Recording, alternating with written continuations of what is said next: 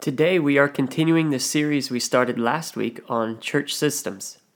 If you remember, we left off by mentioning that a healthy church has seven different systems the Sunday service, evangelism, assimilation or discipleship, volunteer, giving, leadership development, and strategic system. Today, we'll be looking at the Sunday service system and evangelism system.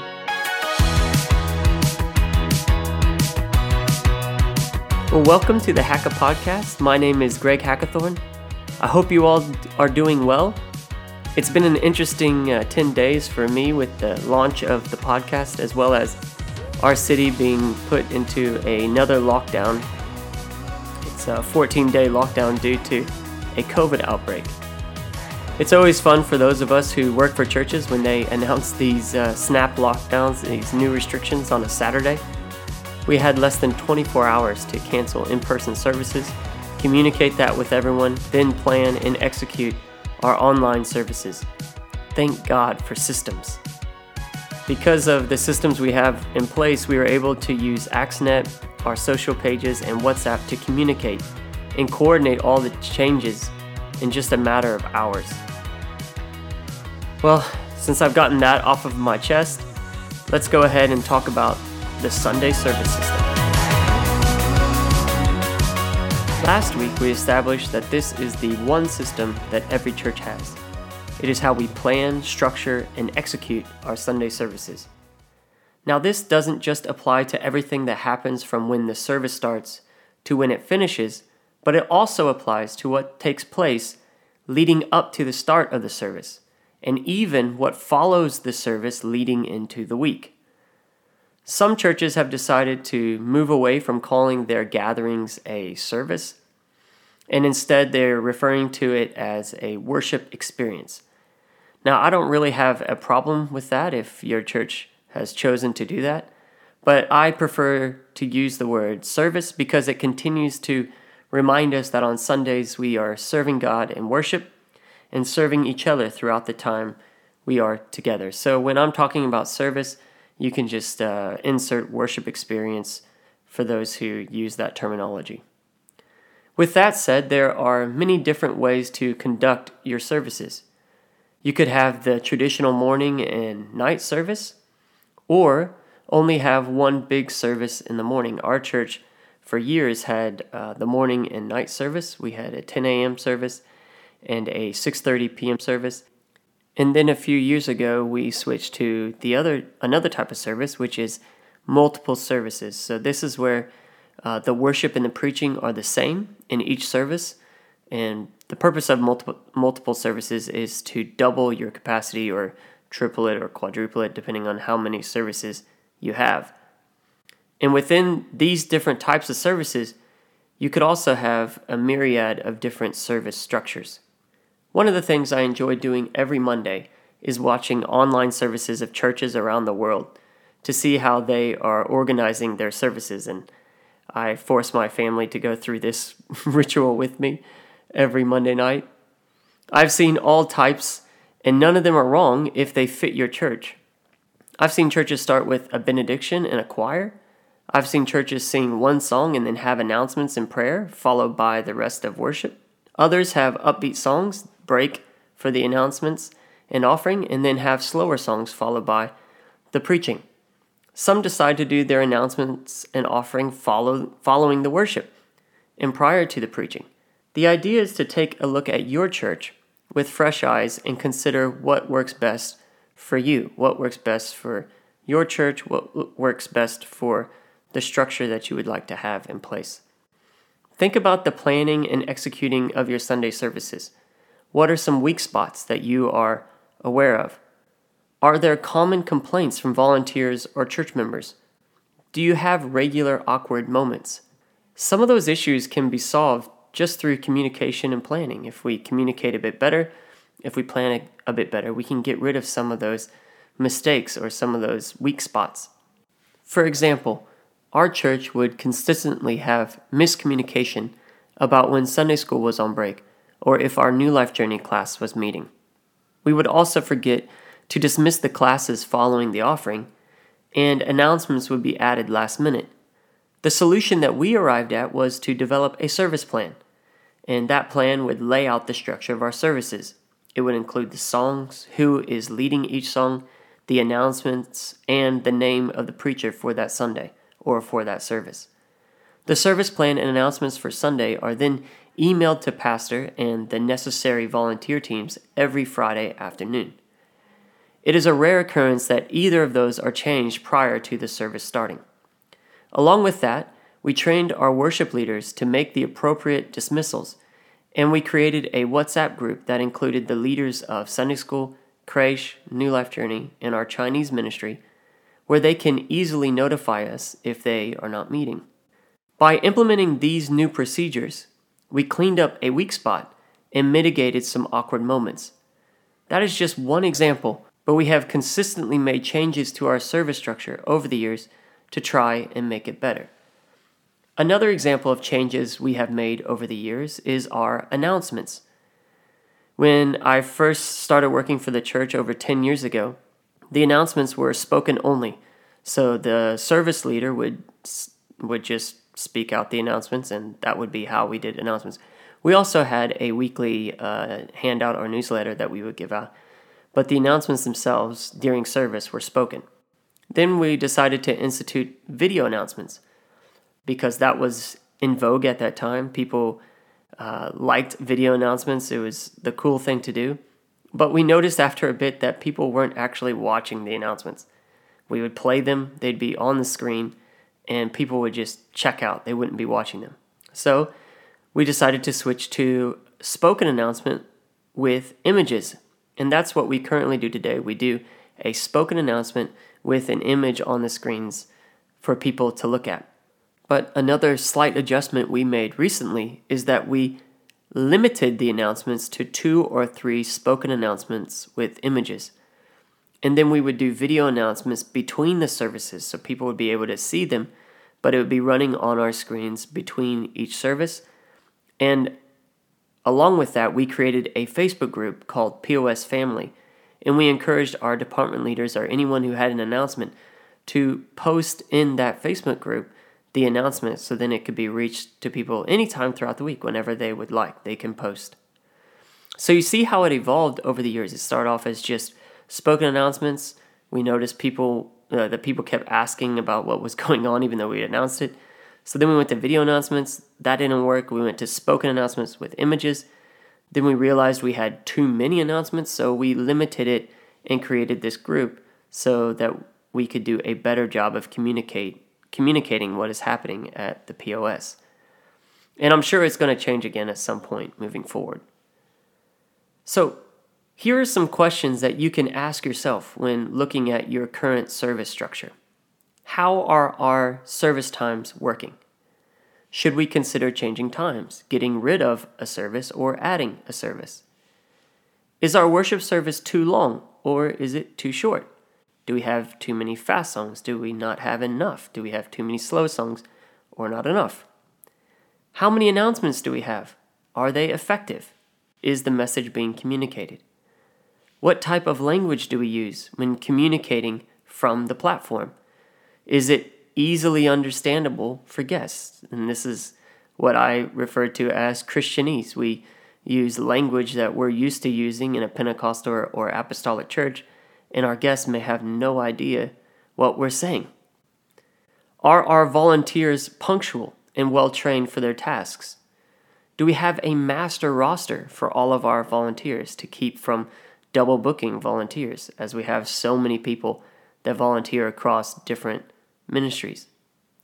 Those are just a few things to consider, and the answer to those questions may lead you to make some changes.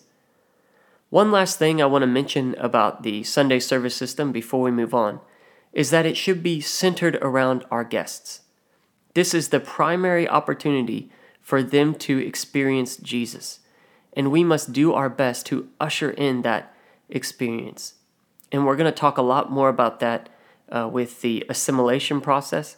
But I just wanted to mention that it's so important that we consider our guests when we're structuring our services. How can we best communicate with them? How can we best make sure that they experience Jesus?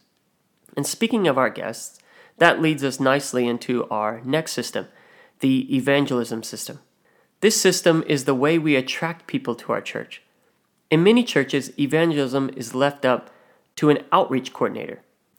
When I was growing up in church, and this may be a bit outdated nowadays, but when I was growing up, my dad was the outreach director at a few churches that we attended. He had a passion for the lost, the ability to talk to anyone, and he was a great Bible study teacher. And so it was only natural to have someone like that leading outreach. This resulted in our family being involved in a lot of door knocking. And uh, this is, you know, for those who don't know what door knocking is, it's inviting people to church by knocking on the door and talking to them about Jesus. And let's just say, as a young man, when I was knocking on doors, I was quietly counting as fast as possible so I could walk away and not have to talk to anyone while I was uh, door knocking and trying to evangelize. In 2021, this is probably not the most effective way to evangelize, especially in bigger cities. I am by no means an expert in this area, but I can definitely offer some suggestions. Before we dive into this, though, I want to mention that people are ultimately drawn by the Spirit of God. It is His Spirit that is working on their hearts. He is the one that is drawing them, He is the one that is making a way for them to attend your church. We also need to have the perspective that it is still one that sows the seed, another waters, but it is God who gives the increase. We can't add anyone to our church uh, any more than we can, you know, take people out of heaven. Uh, this is up to God. He is the one that gives the increase. We may be the ones that are supposed to sow the seed, and someone else may be the one that waters, and another church may experience the increase. But it is still our duty, it is still our calling to sow that seed. With that said, there are a number of strategies that you can take when trying to attract people to your church. One of the most effective ways is by leveraging social media and your website to reach your community. Think about the, the message you are trying to preach, and yes, I did use that word correctly preach through your social media pages. Are you consistently communicating the gospel through your posts? Do you consider future guests when planning out your content or in your website build? Social media shouldn't just be a place where we make announcements. It shouldn't just be a, a, a place that is only for our church people. But this is a, a wonderful opportunity. This is a wonderful avenue for you to use to communicate the gospel through your posts. Over the last 11 years that I've been the administrator at the Pentecostals of Sydney, our most effective evangelism tool has been our online presence, whether that is through Google searches, sermons on YouTube, or pictures on our Facebook and Instagram that uh, portray what our church is like, and so people are drawn to attend our services. I can't overemphasize how important social media is in today's day and age. I mean, think about the last time that you went to a new restaurant, especially people in my generation. I'm 32, so if I'm going to go to a new restaurant, I'm going to check it out on Instagram first. I'm going to maybe go to Facebook, but most probably I'm going to go to Instagram and see what that restaurant is like. What what is the food like? Um, you know, what are people saying about it? I'm doing all of this research before I'm going to commit my uh, hard-earned dollars to go to this restaurant. How much more do you think guests are investing into their spiritual life? How much more investigation do you think that they're doing? You know, you may have the odd one or two that comes in just by a personal invite and has no connection with your church online. But I would say nowadays, the vast majority of the people who attend your services are going to have seen something about you online, if you are online, before they attend. So, here are some suggestions that I have uh, something that you may want to consider in your evangelism system.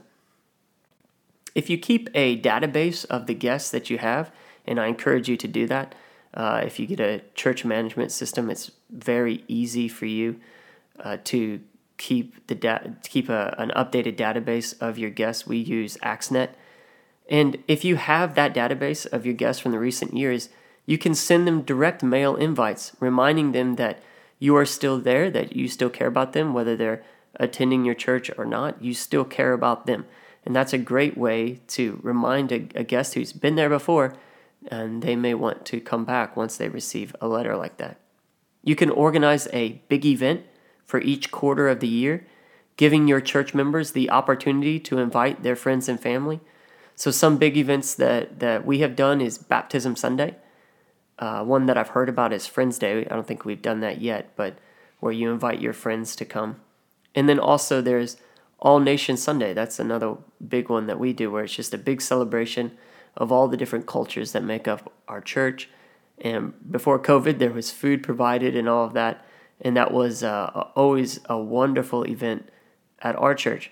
These are big events, highlight events once a quarter that give uh, your church members a specific thing to invite their friends to church or their family to church for.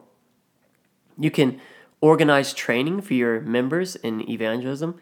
We, uh, every once in a while, will have seminars about how to best connect with people, to talk with people, uh, how to teach Bible studies, and so on. So, organize training for your members to help them in evangelism. Conduct online services by live streaming your services. This is an easy way to get the gospel outside of the four walls of your church if you've got online streaming, and so many of us have discovered this over the last year, I know for a fact that there has been at least five baptisms this year at our church solely from online services, people hearing about Jesus' name baptism through an online service. So that's a great way to get the gospel outside the four walls of your church and communicate to someone who needs Jesus. Creating systems is all about doing our best to maximize the opportunities that God has given us to reach those who need Him.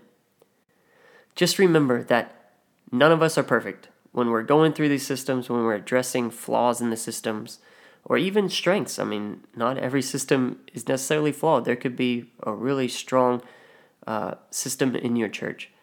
But I just want you to remember that none of us are perfect, and we're going to continue to make mistakes, even when we make changes there will probably be mistakes that are made.